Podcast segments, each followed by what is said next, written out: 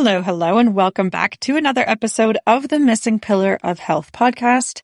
This is episode number 82, and I am talking with Melita Cyril of Q for Quinn. She is a recovering banker and management consultant, and she had her eyes and ears open for different entrepreneurial ideas during her maternity leave. When her baby suffered from eczema and she struggled to find the right socks for his sensitive feet, she started Q for Quinn, a company that sells gentle, healthy basics for the entire family. And I am a Q for Quinn customer. I love their stuff. And I thought Melita would be an excellent guest to come and shed some light on what it's like as a manufacturing business.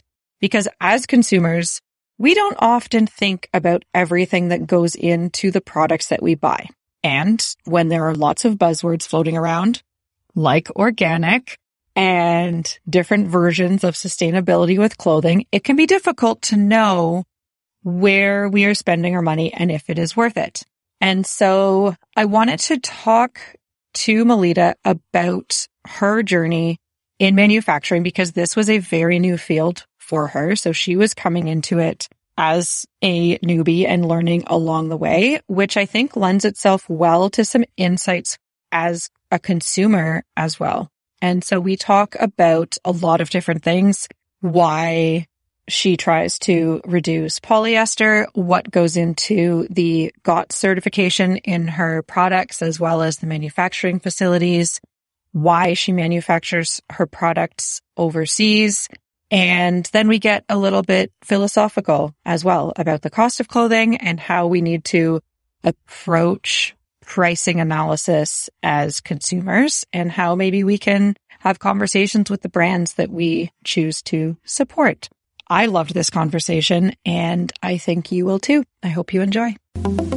Welcome to the Missing Pillar of Health podcast, the show that tackles the often misunderstood and underestimated topics related to toxins and their impact on our health and well-being. I'm your host, environmental engineer, mom of two, and founder of Green at Home, Emma Roman. My mission is to help you reduce toxins in your life without fear, judgment, or shame so you can be more informed and empowered to take action on issues that matter to your health. The research is clear that toxic chemicals found in the products we use, food we eat, water we drink, and air we breathe are contributing to the rise of chronic illness, allergies, infertility, autoimmune disease, and more. The good news is you can reduce your exposure without having to drastically change your lifestyle, and I'm here to show you how. As Margaret Mead said, never doubt that a small group of thoughtful, committed citizens can change the world. I believe addressing toxins is a critical step towards creating healthier and happier families, communities, and ultimately a better planet. And that starts right here, right now. Let's dive into today's show.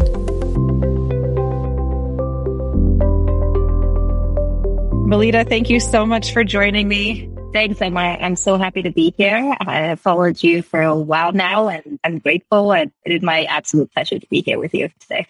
Before we dig into all things socks and clothing, can you share a little bit about you and why you started a clothing line? A little bit of background. I grew up in Sri Lanka. My dad was an entrepreneur, so I guess I had that entrepreneurial itch with me. I guess ever since I could remember, I used to he used to take me to business trips and, and things like that. So I, I, guess he's always been that inspiration behind entrepreneurship. I moved to the UK for my undergrad education, met my husband there. He's Canadian. So we kind of in a spontaneous move decided to move to Canada where I did my MBA here. I worked for a couple of years. I worked for a very stressful job. So I was, I, I decided to take some time off, to be honest. We were struggling to get pregnant with my first. So we decided to take some time off, actually help support the family business back in Sri Lanka.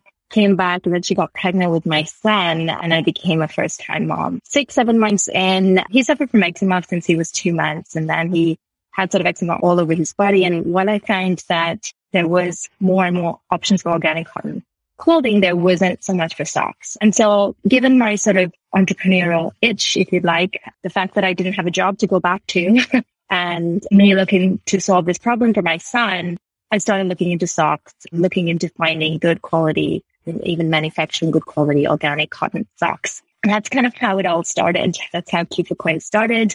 The person I am, I just wanted to create the best possible product out there. So I designed it such that it could be mix and match so that kids can have fun with it. There is a flat toe seam across the toe for comfort. And we're so grateful with all of these little details because what I didn't know at the time is that kids are very sensitive to seams and the flat toe seam can cause little children to, or even bigger children, even adults to reject their socks.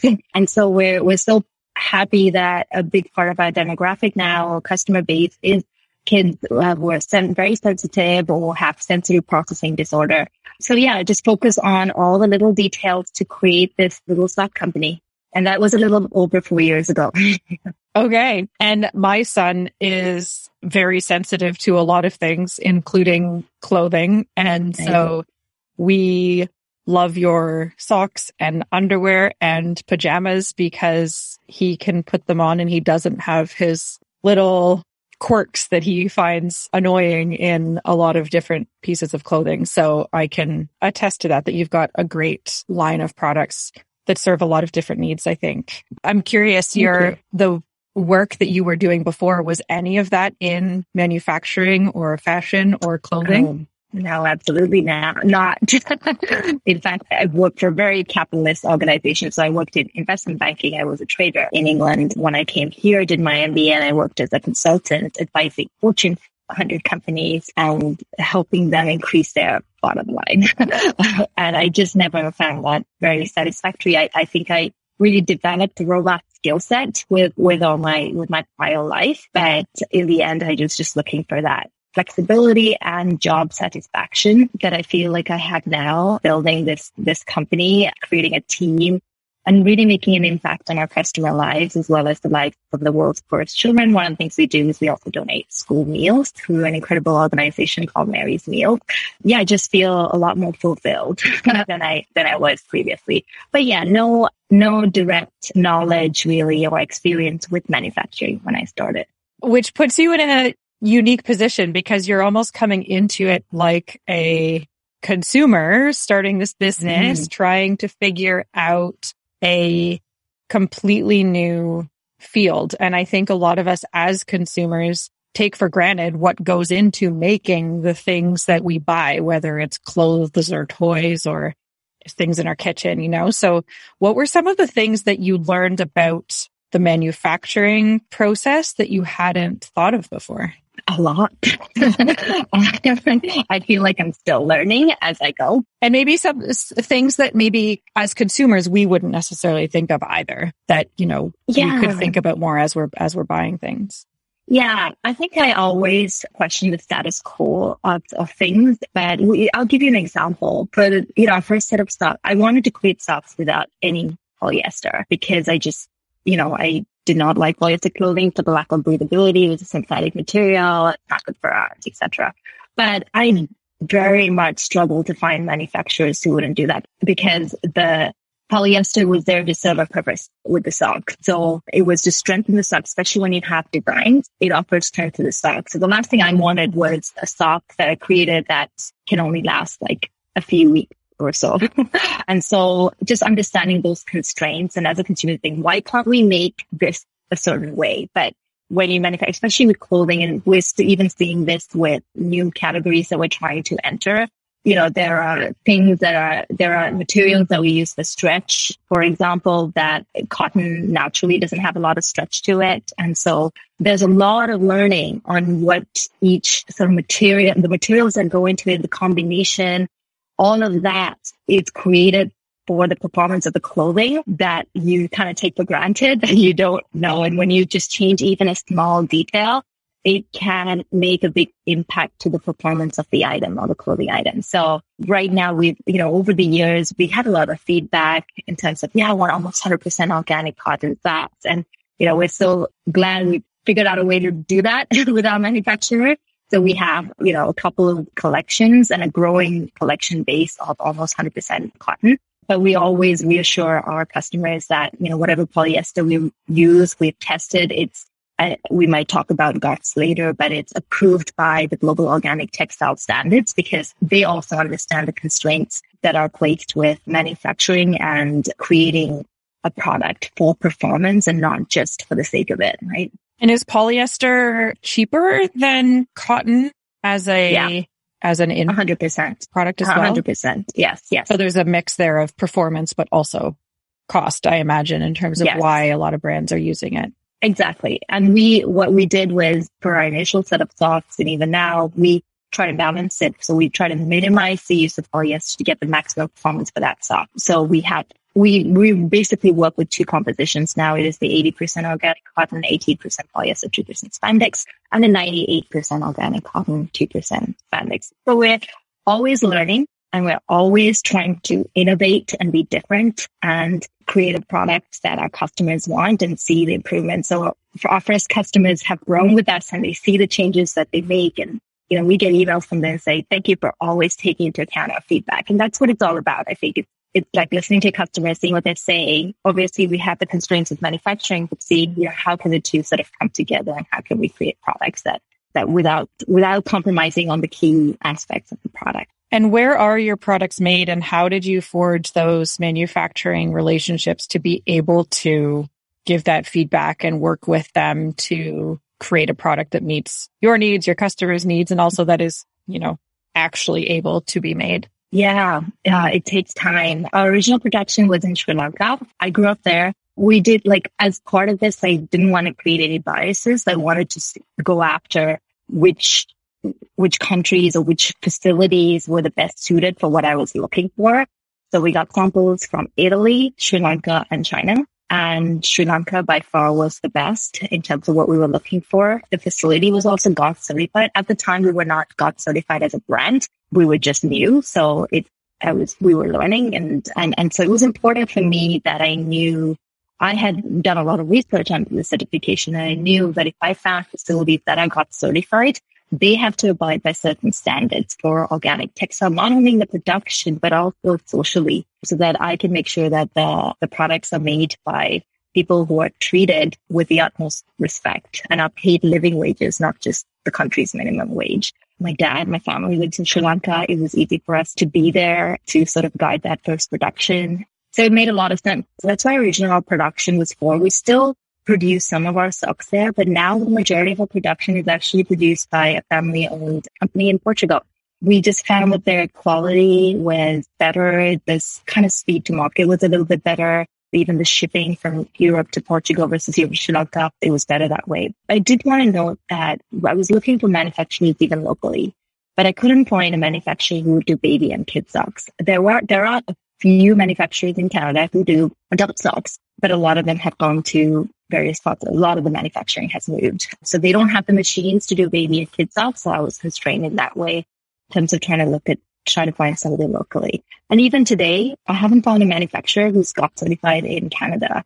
And that's mm-hmm. become an important part of our brand. And that's why we are almost forced to work overseas to to manufacture. That's good to know because I was I was going to ask because I know a lot of people look for made in Canada or made in USA. Yeah specifically, you know, for local manufacturing from a material sourcing and a labor perspective, there are benefits, I think, to buying made closer to where you are. But when you're dealing with products that are made of cotton, I mean, that raw material is coming from somewhere else as well. Yes. So it's not like everything is 100% local, even if it's made locally. But that's an important note is that just because you can find some products made in Canada or made in the US. That doesn't mean that there are manufacturing facilities for everything.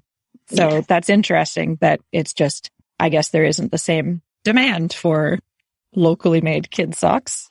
Yeah. And, it's not just demand. I mean, we'll get to this in a, in a while when we talk about kind of this idea of externalities. I, I did my undergrad was in economics. So this sort of like why some manufactured in some countries where others it, it's just because like Canada, US, and even Europe, they've moved into more of a service based, service based, you know, sector. And there's this idea of comparative advantage. There are other countries that are better suited, have the skill set, have the arbitrage in terms of cost in order to be able to produce at scale compared to Canada and the US. So in some areas we are strong and including some farming areas, but in others we don't have the local skills or that's just, you know, gone overseas because that's where the comparative advantage is. So like taking, yeah, looking at it sort of holistically and see. And I think that's why not enough consumers understand that we sometimes just don't have the skill set to even manufacture here or the certification that, you know, these suppliers, there's just not enough not enough global demand, I guess, from for manufacturing in Canada for them to have that build that expertise. Yeah. You talked about some of the materials that you use in your socks. You also have wool socks now, which was exciting for us doing lots of outdoor activities and, and whatnot. Wool is great for moisture wicking and that kind of thing. And you talked about the importance of GOTS and making sure that your polyester is free from toxins as well. So can you talk a little bit about what it means to be a GOTS certified brand and sure. what it means compared to a non certified product maybe and what goes into choosing your your materials and why is it different than the regular socks that you see on the shelves? Yeah as a brand, we are, we're essentially sort of a trade. We don't do manufacturing ourselves. So we don't have manufacturing facility. So we decided to get GOTS certified as a brand so that our consumers can have the confidence that a third party is auditing this brand to make sure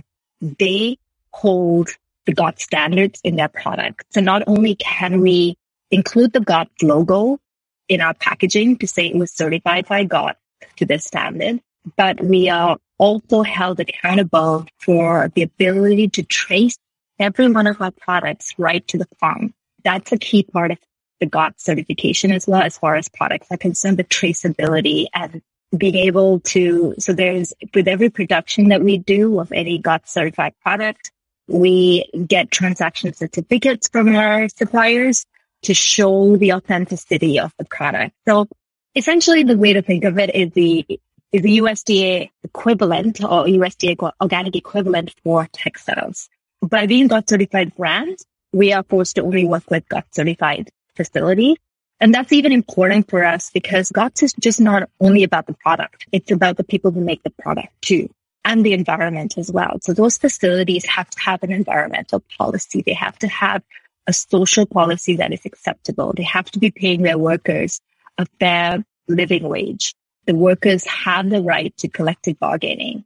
And so that gives us, so it's, it's one thing going to a facility and visiting and they put up, you know, the best, their best practice for, for that. But it's another thing making sure that, you know, these are part of their social policies all year round, not during the visit. So that gives us the confidence in our manufacturing as well being certified as a brand is really a communication to our consumers to say we are the real deal. Anybody can say their products are made from organic cotton, but were they produced to the standard of GOTS? Was it really GOTS organic cotton or is it organic? Like anybody can say any, any yarn supplier or textile manufacturer can say this is organic cotton. Where is the authenticity, right? It's the same with organic, organic food.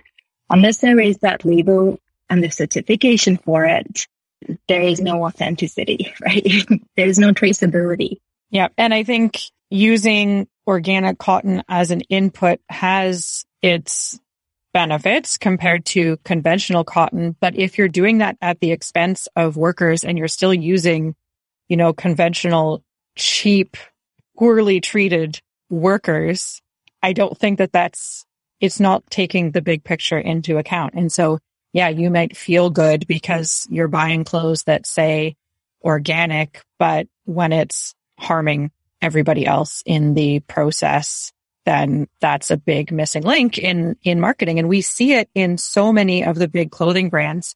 You know, since the collapse of the factory happened, brands have been saying, Oh, we are looking at manufacturing and we've improved practices but we know that that's not happening. And so having this third party coming in and third party certifications, look, I'm the first to say that they are not perfect, right? They are, it's not necessarily a be all end all for everything. However, it is definitely a check the majority of the time. The practices are being implemented as you're saying that they are being implemented. And so that's why, and getting those certifications is an extra cost as well, because you have this oversight that's happening. And so it, it adds on these layers. You're using better materials. You're paying people a wage that they can feed their families and, you know, live their lives and making sure that all of those things happen comes at a price as well. And I think we very quickly default to the sticker price and we don't take into account everything that had to go into that sticker price. And so I challenge people, if you see a $5 t-shirt, where was that money? Where is that money going? right? And knowing all of the people that were involved to bring that t-shirt to the rack, it does not add up when you consider the costs to the environment, people making it, communities around manufacturing, all of these things that you talked about as to why you started looking at, at GOTS certification in the first place. I think it's so important to recognize that all of those things are not standard practice and the standard practice is toxic in lots of different ways. And I have another episode that I'll link to in the show notes talking about conventional clothing manufacturing specifically and the impacts that they can have on the environment that I think dovetails quite nicely with this conversation. So I will link that one as well. There have been some recent studies or investigations coming out with BPA being found in socks. Your socks are BPA free. How do you know that? And what is the, where does the BPA come from? So BPA is a prohibited substance according to GOTS as well, including hundreds of other chemicals. And so that obviously is, is, is not allowed to make our way, eh, make their way into our products. But we also test them because when, when the study, when the first study, there was a Spanish study that came out two years ago or two and a half years ago. At the time we were not GOTS certified, but we had, you know, sourced a GOTS certified product. And so we, we obviously were concerned that this was in the majority of socks. So let's test our socks. So we used a third party called Intertek. They're a global organization. So even our manufacturers also use them in order to test at random to make sure there's none of these pro- prohibited substances in any of our products. So in addition to the tests that we're required to do, we go over and above to make sure for peace of mind and at the time when the, the study came out, my daughter, uh, my second was six months and she kept putting her socks in her mouth. so for me personally, it was important to make sure that they're BPA free. And that's why we, we don't want to make any product that we won't wear ourselves or give to our own children. And it is not right to do that. So we take that extra step so that our consumers can have the peace of mind that our socks are BPA free and free from so many other chemicals. It's not really that in North America, azo dyes are not banned like they are.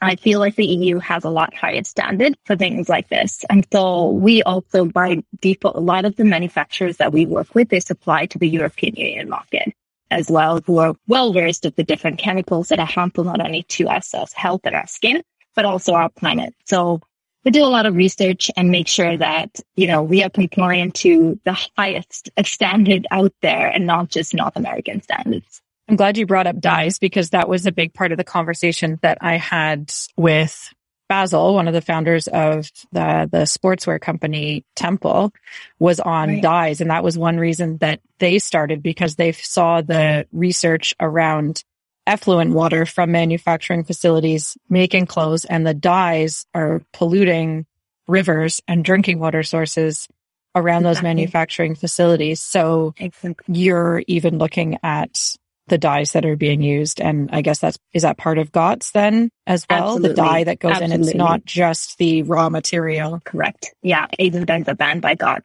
If, if it's a GOTS certified product, you have that assurance that there were no azo dyes used. And AZO is an acronym. I don't know what it means, but AZO.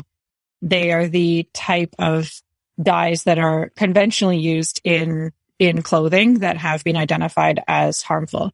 And for some people who might be thinking like, okay, socks have BPA. I mean, yeah, sometimes babies may be sucking on, on them. That's not ideal.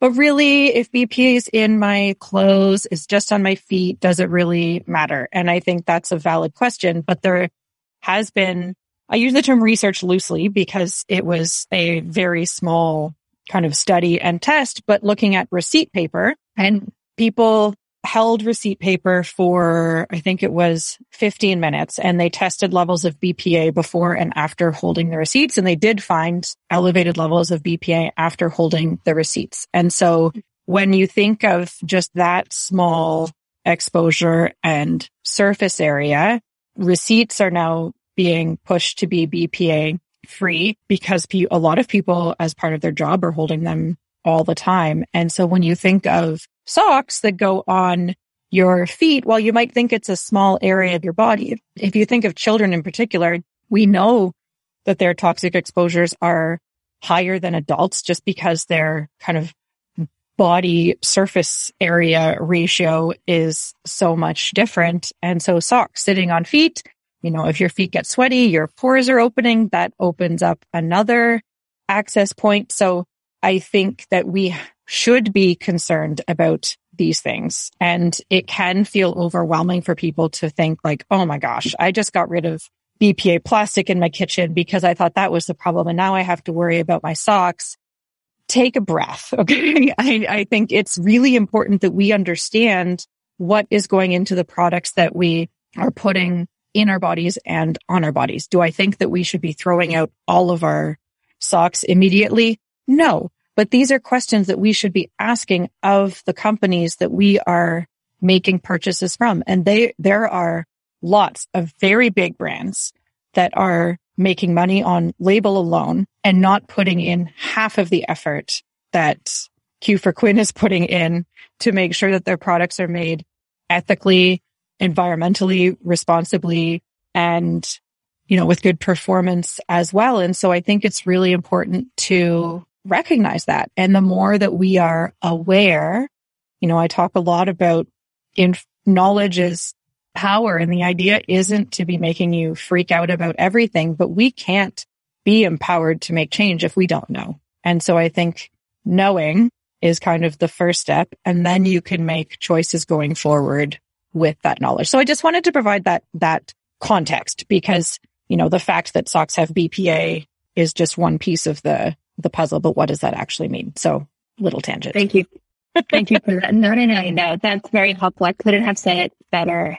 And we, when we advertise, you know, when we market our products, we don't just say, okay, they're clean. We, we, because we focus on the holistic nature of our products and not just that the clean aspect is so important for us, but it's like you said, how it's made and, and what cost is it the human cost, the environmental cost, because if there's BPA in socks, there's chemicals, the, the likelihood of other chemicals that have damage to the environment and damage to even the workers that make our socks is, is very high. So we, we, we focus on offering a healthier alternative for our customers, but also really a better, more sustainable alternative for our planet and for our communities and, and for the people who make, make our products.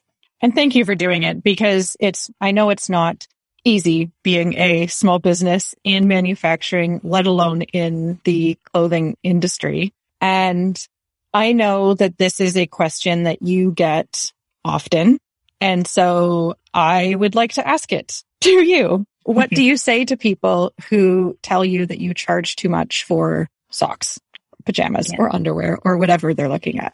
Yeah. We break it down for them we highlight the various costs that go into manufacturing our product, the material cost, the labor cost, the fact that we pay our workers a living wage, not just minimum wage, the fact that our, our products are not harmful to the environment. They're made from premium organic cotton, are focused on, on comfort and the little details. And in most cases, people do understand that it takes all these components and that's what's driving the price. We proudly say we're not here to compete with you know, the Walmarts of the world. We're here to create a product that lasts, that does not end up in a landfill in a few months or sitting in your drawer in a few months. And we create products with integrity. And that's where the, the price difference is. back in the day, a couple of years ago, I wrote an article. I forget what it's called, but it's all around this concept of externality. As a previous sort of economist myself, when the true cost is not part of the supply and demand curve, like when the true cost is, sorry, part of the supply curve, the supply curve is wrong. So the price is wrong. When you incorporate the environmental costs and social costs of these $1 five dollar, one dollar socks, five dollar t-shirts, it's much higher. And we have incorporated those social costs and environment. We're paying for that. And that's why our price is higher. And that's how I could break it down in a very pure economic, straightforward way. Our, the way our supply and demand curve intersect is different from the way a Walmart supply and demand curve intersect because their supply curve is just wrong. It's not that your products are too expensive. It's that conventional products are too cheap.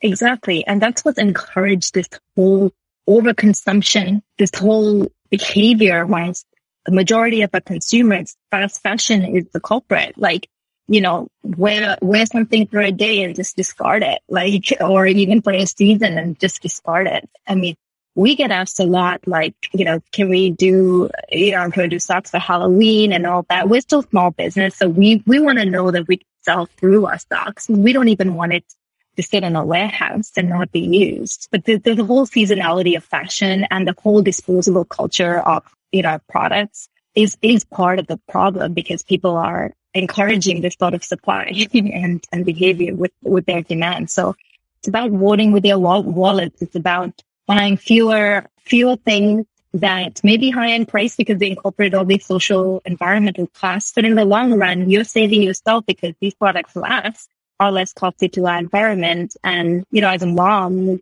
with three kids, I want to make sure there's a future for our kids. And so, so it's important for us to make sure that we are as gentle in our environment with our behavior as possible. I think that's a great thought to end on. Thank you so much for being here and sharing your insights and kind of insider look at what it's like to be making a product and selling it to market. I really appreciate it. Thank you so much, Emma, for having me. It's been a real pleasure. Yep. And I will drop in the show notes where you can go to check out Q for Quinn. But for those who don't want to check them out, do you want to let people know where they can find you? The website is www.q, the letter Q for Quinn.com. So Q, F-O-R-Q-U-I N dot com. And social media? Our Instagram handle is q.for.quinn and our Facebook is at q for Quinn shop. Awesome. Again, I will link those in the show notes for those of you. I encourage you to check them out, give them a follow, and maybe try some socks. Talk to you later, Melita. Take care.